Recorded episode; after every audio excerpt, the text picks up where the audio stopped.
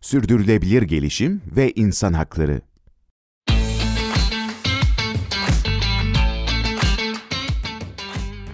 Günümüzde iklim krizi, küresel ısınma gibi dünyamızın geleceği hakkında endişelendirici problemlere bulunan önemli çözümlerden biri, sürdürülebilir gelişimdir.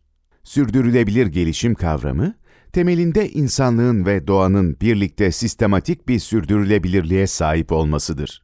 Sürdürülebilir gelişimin öneminin bir insan hakkı haline getirilerek benimsenmesi gerektiği son yıllarda konuşulmakta.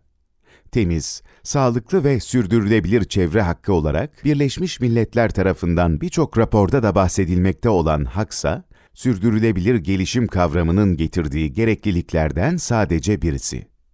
Diğer gerekliliklere ise ekonomik stabilite, yoksulluğun yok edilmesi, temiz suya ulaşım, kaliteli eğitim, deniz ve karada hayvan yaşamının sürdürülmesi ve iklim krizine karşı aksiyon örnek olarak verilebilir.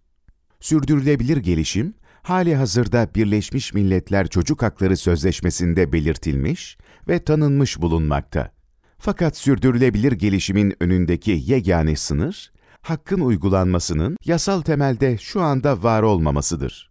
Ünlü aktivist Greta Thunberg ve 15 aktivist çocuk 2019 yılında sözleşmeyi imzalamış, belli devletlerin karbon emisyonu ve iklim krizine olan katkılarına karşı Birleşmiş Milletler'e şikayette bulunmuştur.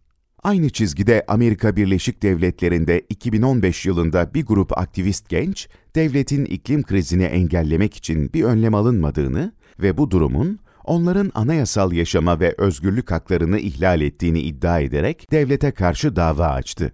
Amerikan örneği 2020'de mahkemenin bu problemi siyasi bir problem olarak tanımlaması üzerine düştü. Birleşmiş Milletler şikayeti ise hala ele alınıp açıklama yapılmamış durumda.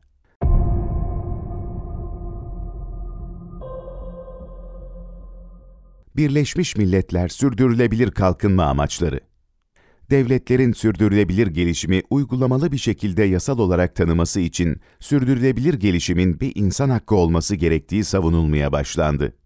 Sonuç olarak bahsedilen çabaların başarılı olmaması hayal kırıklığı gibi gözükse de konunun açık bir şekilde devletlerin ve organizasyonların gündeminde kalmasını sağlıyor sürdürülebilir gelişimin çocuk hakları sözleşmesinde yer alması, bu kavramın bir temel insan hakkı olmasının çok da uzak bir ideal olmadığını göstermekte.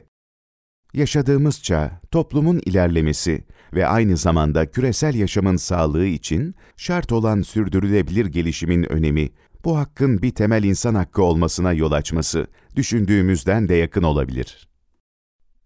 Eda Nur Kandaz